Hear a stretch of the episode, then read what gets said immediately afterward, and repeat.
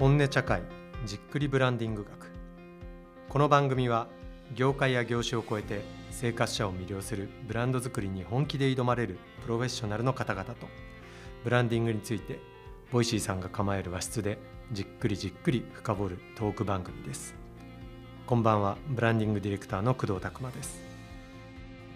はいということで、えー本日も引き続き株式会社メルカリのマーケティング責任者千葉さんに来ていただいてます。千葉さんよろしくお願いします。お願いします。いやーマーケッターとはいくら金使ったことあるかと。以上でも以下でもないと。そこまでは言ってない。そこが大事だというようなこと。をけどなんか本当になんかいろんなご経験されてのメルカリっていうところってまあいろんな魅力あったと思うんですけど入入ってみてどうですかっていうのもあれなんですけど実際どどうなんですか？マーケッまあー。まあ、さっきおっしゃってたみたいにマーケッターっていうよりはこう経営だったりいろんな関わりで千葉さんされてるからあれですけどメルカリの面白みっていうか。面白みとしては、そうですね。まあお金結構あるっていうのは結構やっぱ、うんうんうんうん。まあマーケやる上ではお金使わない、どうしてもできないことは多いので、お金が使える環境にあるっていうのはすごく良いかなとは、ちなみにこうあのリスナーさんの中でこう全然そんなにキャッシュリッチじゃない会社さんも多いと思うんで、はい。あのととはいえなんか確かに経験としてお金使ったかって大事だと思うんですけどお金使ったことある人とそうじゃない人でな何が変わってくるんですかね？えっと、そうっす。これも結構難しいけど、なんだろうな。まあ、使うと、あの金額が大きいとできることの幅が広いので、あの自分の中の引き出しは増える。まあそうですね。そうですね。から、えっと、使ったことある人がお金がない会社に行った時って、うんうん。引き出しが多いんでそのな、その少ないお金の中で何ができるかっていうところうんうんうんうん。の選択肢が増える。で少ないところだともう本当にできることが少ないので、うんうんうんうん。このできることが固定されちゃうっていうのうんうんうんがすごくあるんじゃないかなと思います。いやけどそうですよね。なんかあの僕もあので電通の時もですけど あのスタートアップさんとかの手伝いしてるとなんか最初のスタートアップみんな行くぞみたいなノリの時はまだ地味猛量感あったけど行って落ち着いてくるとなんか正攻法のようにとりあえず CM やりましょうみたいな、はいはい。本当にみたいな なんかでそこにそこのなんかそこの仕事ばっかやってる人がこういろんなとこ転職されてみたいなことになってくると、なんか CM 屋さんみたいなの増えたなみたいな感じだったりとかありましたよねなんか一時期ね。でも CM も多分なんか1億2億使うんってやったことがある人だと、あのなんか500万しかないみたいうんうんうなん。会社に行った時に500万でもできる CM って実はあったりするじゃないですか。なんかそういう選択肢を知ってるみたいな。うんうんずっとこの小さい金額でしかやってないと、うんうんうん。うんなんかこの金額じゃ CM なんてっていうもうそそもそも選択肢に入ってないみたいなのとかはありますよね。なるほどなるほど。そうか。だからそうやってまあ金額が大きい、まあ、あとユーザーさんもたくさんいてみたいなことも魅力だと思うんですけど。あとはまあだから誰誰でも知ってるなんか誰でも知ってるブランドのマーケのオーナーってまたななんかちょっと見える景色っていうか。だからさっきおっしゃってたみたいにグノシーで言うと誰も知られてないっていう時にやろうとしたらアドレナリンとしては知ら知っててもらえたら結構、グノシー使ってますとか言われると、おーとかそうです、ね。多分なるじゃないですか。けど、メルカリ使ってますって言われても、まあ、だよねって感じあるじゃないですか。なんか、そこってどん、どんなところがこそうです。まあでも、使ってますって言われるのはやっぱり、俺はググノシーではいはいもメルカリでもお同じですね。うんうんうん嬉しいは嬉しう、い。けど、えっと、まあグノシーの場合はだんだんそういう人が増えてったっていうのがはいはいはいはい体感としてあったのはすごく、あの、やりがいというかはいはいはい面白さはありましたね。そうです。メルカリの場合は、でも、あの、まあ、サービスとしてはメルカリは知ってるけど、えっと、メルカリのクレジットカードのメルカードとかはまだ全然知らないとうんうんうんか、メルコインなんて、まあ、さらに知らないとか。っていうのもあるので、まあ、その辺とかを知っていただくっていうのは結構お面白いし、うんうんあと、まあ、メルカリのベースがあるんで、浸透は早められる。のであの、ゼロスタートじゃないっていうところのロケットスタートをちゃんとあのマーケティングで加速できるのかみたいなのはすごく面白いんじゃないかなとなんかその、まあ、それぞれのフェーズにこうそれぞれの楽しさってあるとは思うんですけど、はい。なんか今おっしゃってたみたいにこうゼロスタートじゃなくて始められる良さみたいなことあるっていう中で言うと一方でザ大企業みたいな、まあ、それこそ電通さんの時に体験してたような、はいはいはいザ大企業みたいなのも、まあ、認知ででで言うと誰でも知ってるよみたいはない。会社さんあったりするじゃないですか。そのメガベンチャーでのマーケティングみたいなものといわゆるこう大大企業っていうかナショナルブランドのマーケッターみたいなのって。まあでも似てるのかな？似てるんじゃないかなと思いますけどね。はいはいはいはい。なんか一番こう千葉さんがマーケティング責任者としてこう面白みっていうか醍醐味？いやなんかあの、まあ、単純にあの元同期の友人としてはこう楽しそうだなと思う反面いやなんかそのフェーズでのマーケティング責任者って結構こう問題設定とかも含めてめちゃくちゃ難易度高そうだなっていうそうふうに思うこともああるんですけどなんか何が醍醐味なんですか一番？醍醐味、醍醐味か。でも結構、そうですね。まあ、今な、なんでやってるかみたいなところでいくと、あの、まあ、メンバーすごい優秀なんで、普通に仕事は、あのそのそういう人たちと一緒に働くのははいはいはい。楽しうんうんいし、アウトプットもすごく、あの、いろいろ挑戦ができる、クリエイティブな挑戦が結構できるみたいなと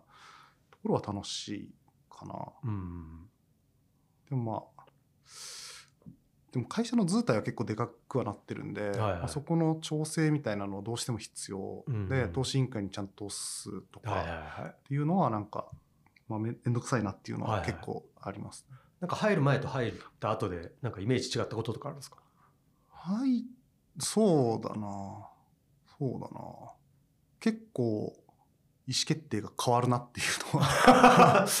コロコロ変わるんだなって。えーそうかなんかもうこれだけ大きくなってるからガツンといったらガツンといくのかなと思ったら方針がバシッとあって、そこにもうなんか、みんなで行くような感じなのかなと思ったら、はいはいはい方針が結構変わるんで、えー、そうかああ、それ、それややめるんだみたいな。えー、けどそれは逆にマーケティングっていう割とこう柔軟に動かせるとこからするとお面白みになることもある。いやーあるかもしれないけど、今の決め方はそんなに僕は納得はいってないかな。まあありなるほど。なるほどなるほどそうなんですね。マーケティングのプランって、うんなんだろう、まあ、マーケティングは結構コロコロ変えるのは全然いいけど、はいはいマーケティングプランってななんていうのかな結構設計をちゃんとやらないとアウトプットがッゴミになるっていうか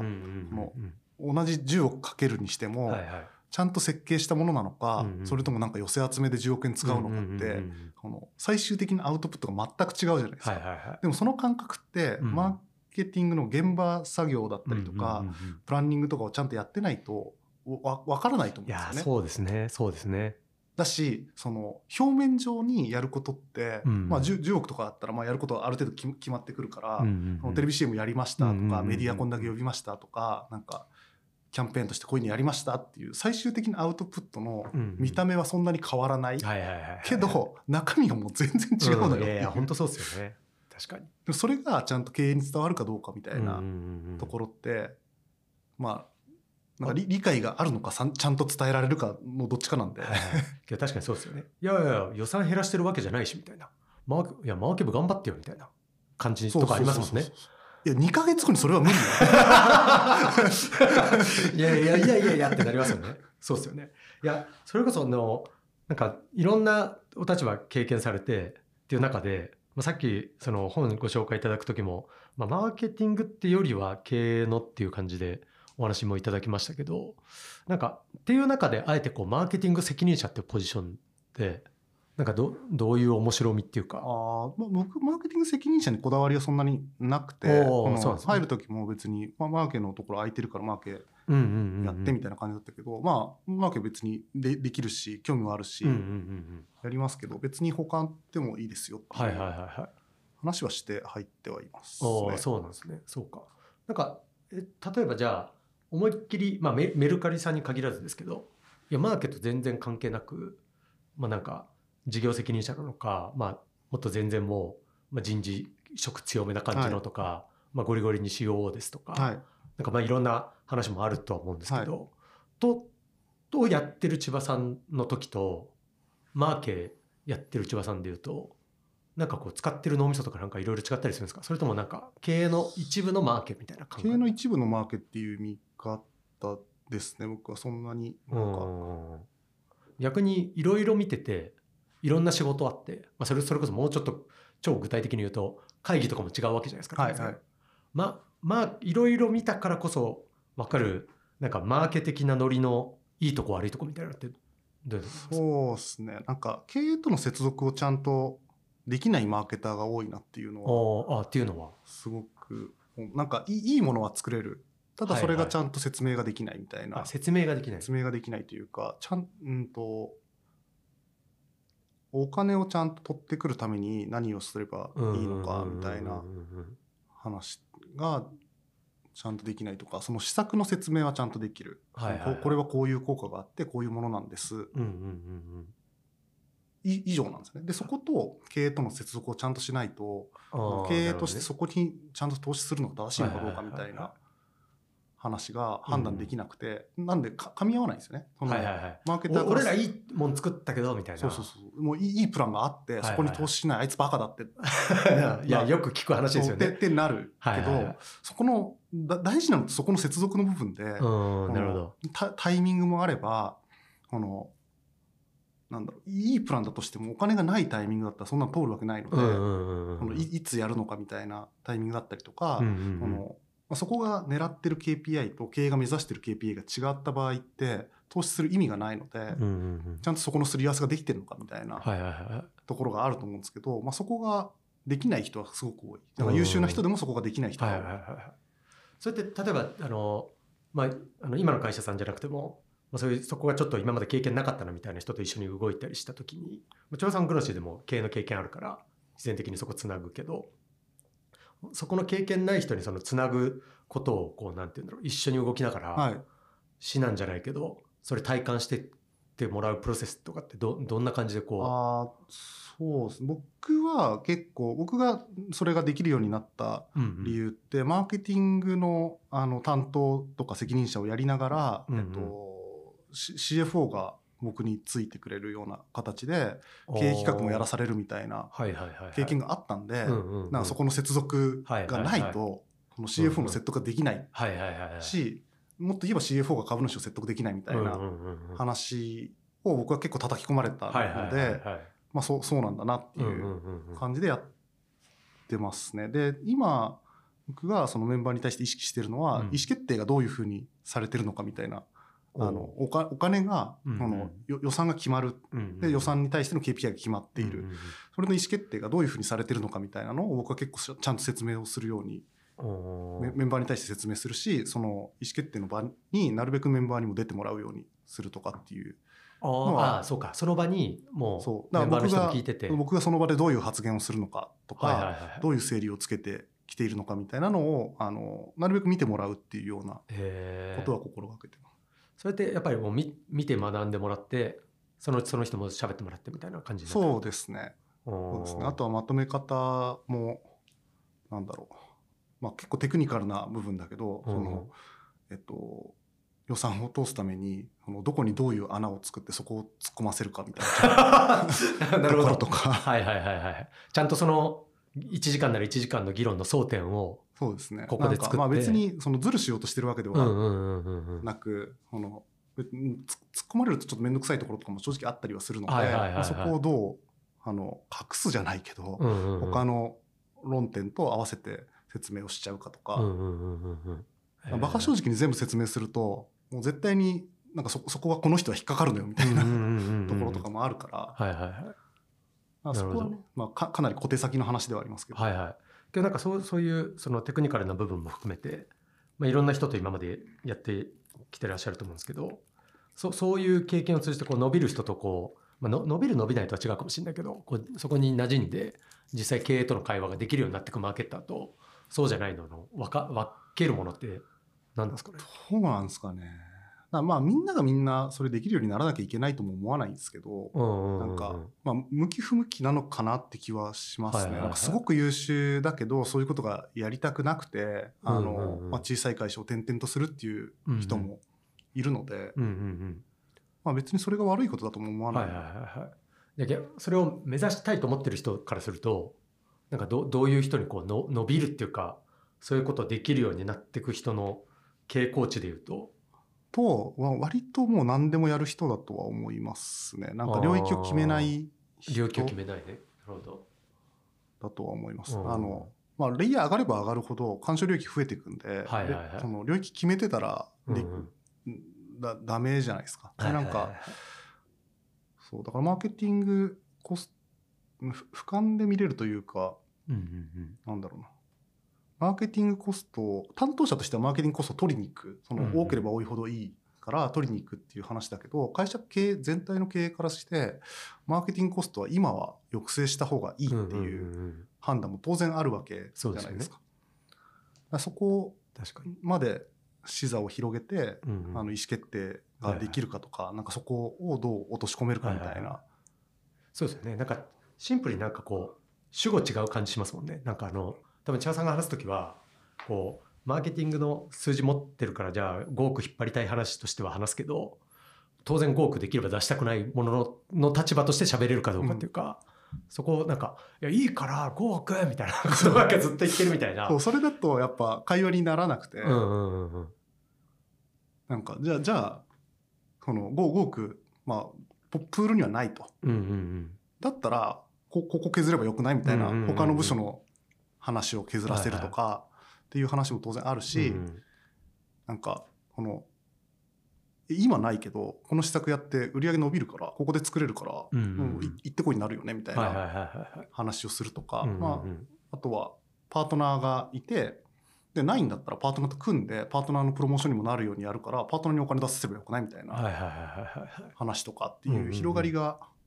持てるかどうかみたいな。はいはいはいはいそこでそこら辺のなんかこう行ってこいとかこうこっちでちゃんと A と B ではいい形にして C でこうやって持ってきてみたいなののなんていうか人をこう人掌枠じゃないけど動かしていくものとかってなんか確かにマーケティングに閉じてたらちょっとつきにくそうな感じもする筋肉な気もしますけどなんかそこら辺ってこう、まあ、それこそ今聞いていただいてる皆さんに割と若手の方とかもはいはいはい。いらっしゃるんですけどどうすればいいんですかね？あでも結構いろんなとこやってみるっていうそのなんだろうマーケターとして最終キャリアを築きたいから、うんうんうんマーケティングをずっとやるっていうのってまあなんかなるほど本当にそれでいいのかなってはいいうはいのはいはいははい。なるほどなるほど。ありますよね。うんなんかと当然経営企画ができた方がいいし、うんうんこの人事も分かった方がいいし、うん。はいはいはい。そうですよね。マーケティング組織強くするっていう意味で一番大事なのは採用だったりもするわけなんで、うんうんうんそのどういう人取ってこれるかみたいな。はいはいはいはい。で採用するときにそのマーケターとしてた多分ママーケとして受けてくる人多いんで、うんその人に対してキャリアどういうふうに描けますよっていう説明するためにはいろんな経験してた方がいい。はいはいはいはいはいはい。そうかそうかそうか。だから実際いろんな場所、それこそ例えばメルカリさんとかもそうかもしれないけど、なんか割と今って、まあ今みたいな話もある一方で、プロフェッショナル採用で、はい。こう、マーケならマーケどれだけやってましたかみたいな話もあるじゃないですか。そうまあでも一定の専門性はやっぱ必要だとは思いますけどね。うんうんうんで、デジタルわかんないマーケターって今もう全く価値がないみたいな。そうそう。はいはいはい。テレビしかできませんみたいうんうんうん価値がなないので。うんうんうん、でそれはそれで踏みつつもけどなんか気づいたら人事もなぜか経験してたみたいなことかの方がなんか、うん、まあ僕は割とスタートアップにいたのでそういう考えなのかもしれないですけど、うんうんうんうん。な何でもできる何でもやってくれるみたいなはいはいはい。人の方がありがたいしなんかそういう人の方がの伸びる感じはあるなっていう、うん会議の頭数かけ集めたその人事コスト考えれる人とそうじゃない人みたいいやそうそれはもう超大事っすね。そうですよね。何でもかんでも30人集めるみたいな。そう。この会議いくらかかってんだ いやそうですよねけどそこら辺の計算勘定とかもあんま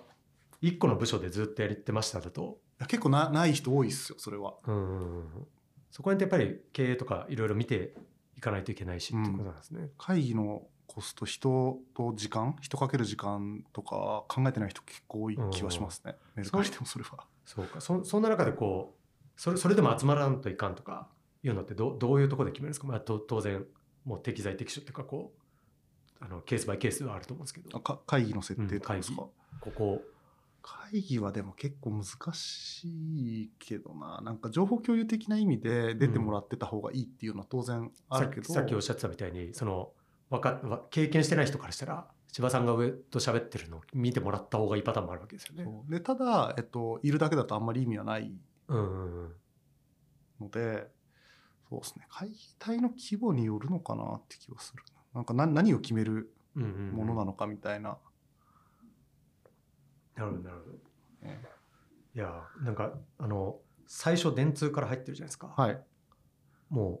うなので多分電通み今逆算してったら、まあ、なんかああそうか電通もあったような気はするぐらいな感じかもしれないけど電通時代からしたらわけわかんないキャリアの果てにそう今ね。もっと言うと宇宙工学がやってたところからで言うとわけわかんない果てに今いらっしゃると思うんですけどなんかそれぞれでやっぱりこう変わるもの変わらないものみたいなのあると思うんですけどなんか経営経営に関わってる千葉さんとしては会社会社で変わってることと変わってないこととかってなんか意識されたりしてることってあるんですいかやーどうだろう。僕そんななんか自分のなんだろうな。あんまり僕お折れないので。どうどういうこと？折れない折れなそうっすよね。なんかなんだろう間違ってることは間違ってるって言いたいってそういうのははいはいはいはいはい。あるので、結構僕喧嘩するんで、そこはあんま変わってないかもしれない。電通の時からそんな。に電通の時からね。はいはいはい。なんかなんとなくさっき話聞いててちょっとまあ千葉千葉さんがどんな感じの電通人生だったかあれですけどなんかそのこっちとあっちでまあ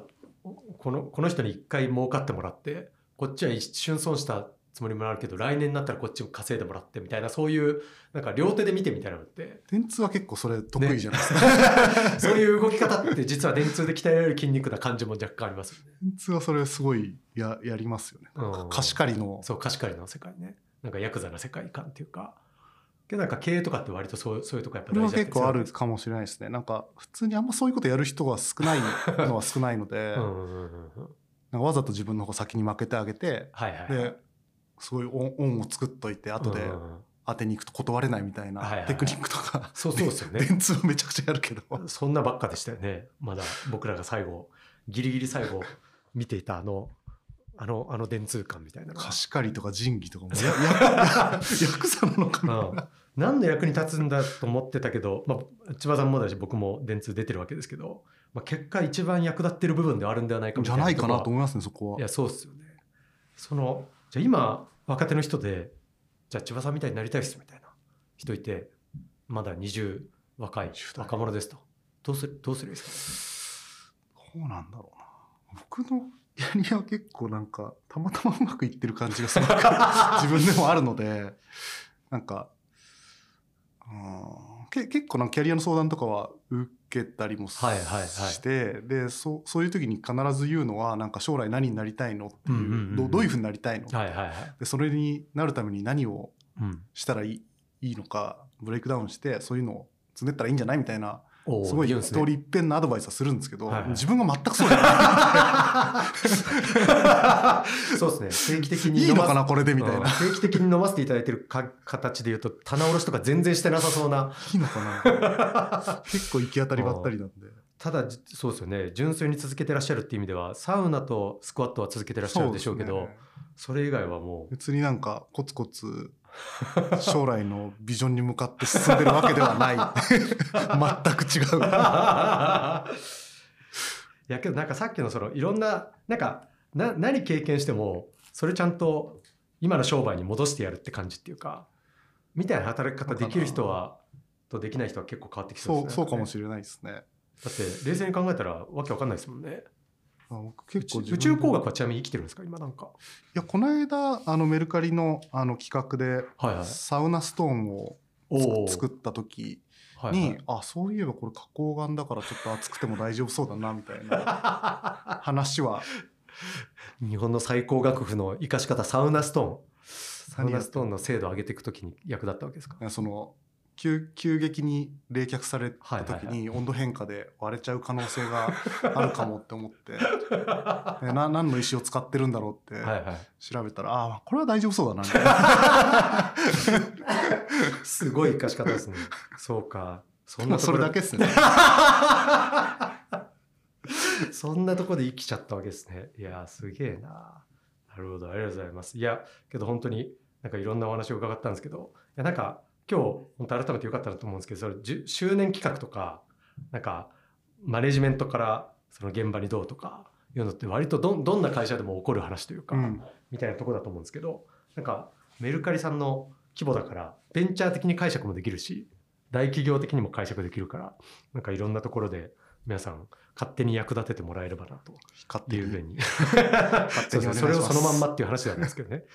であの最後に告知などございますかって話があるんですけどさっきちらっとおっしゃってたあのノートの話とか。ああそうですね。あのメルカリの10周年でどういうことをやったのかとか、うん。あのまあ、今日もお話しした話でどういうふうに考えてやったのかみたいなのを、あの私の個人のノートであのまとめているので、はまあ、無料で公開してるんでもしよろしければ見ていただけい、ればと、はい、リンクも後で番組の方に載っけときます。だあれもその要はメルカリさんで一緒に働きたい人募集みたいな意味合いもあるってことそうですね。あのマーケのところは結構人材揃ってるんでマーケター募集っていうわけでははいはい。ないんですけど、あのまあ、もし興味持っていただいてっていう話であれば、まあ、うんマーケ以外のところでもあの活躍できる場はいっぱいあるので、ぜひ。うんぜひ。じゃあそのリンクもありますんで皆さんぜひ読んでいただければと思います。すいません。あの今日収録年末これあの公開は来年なんですけど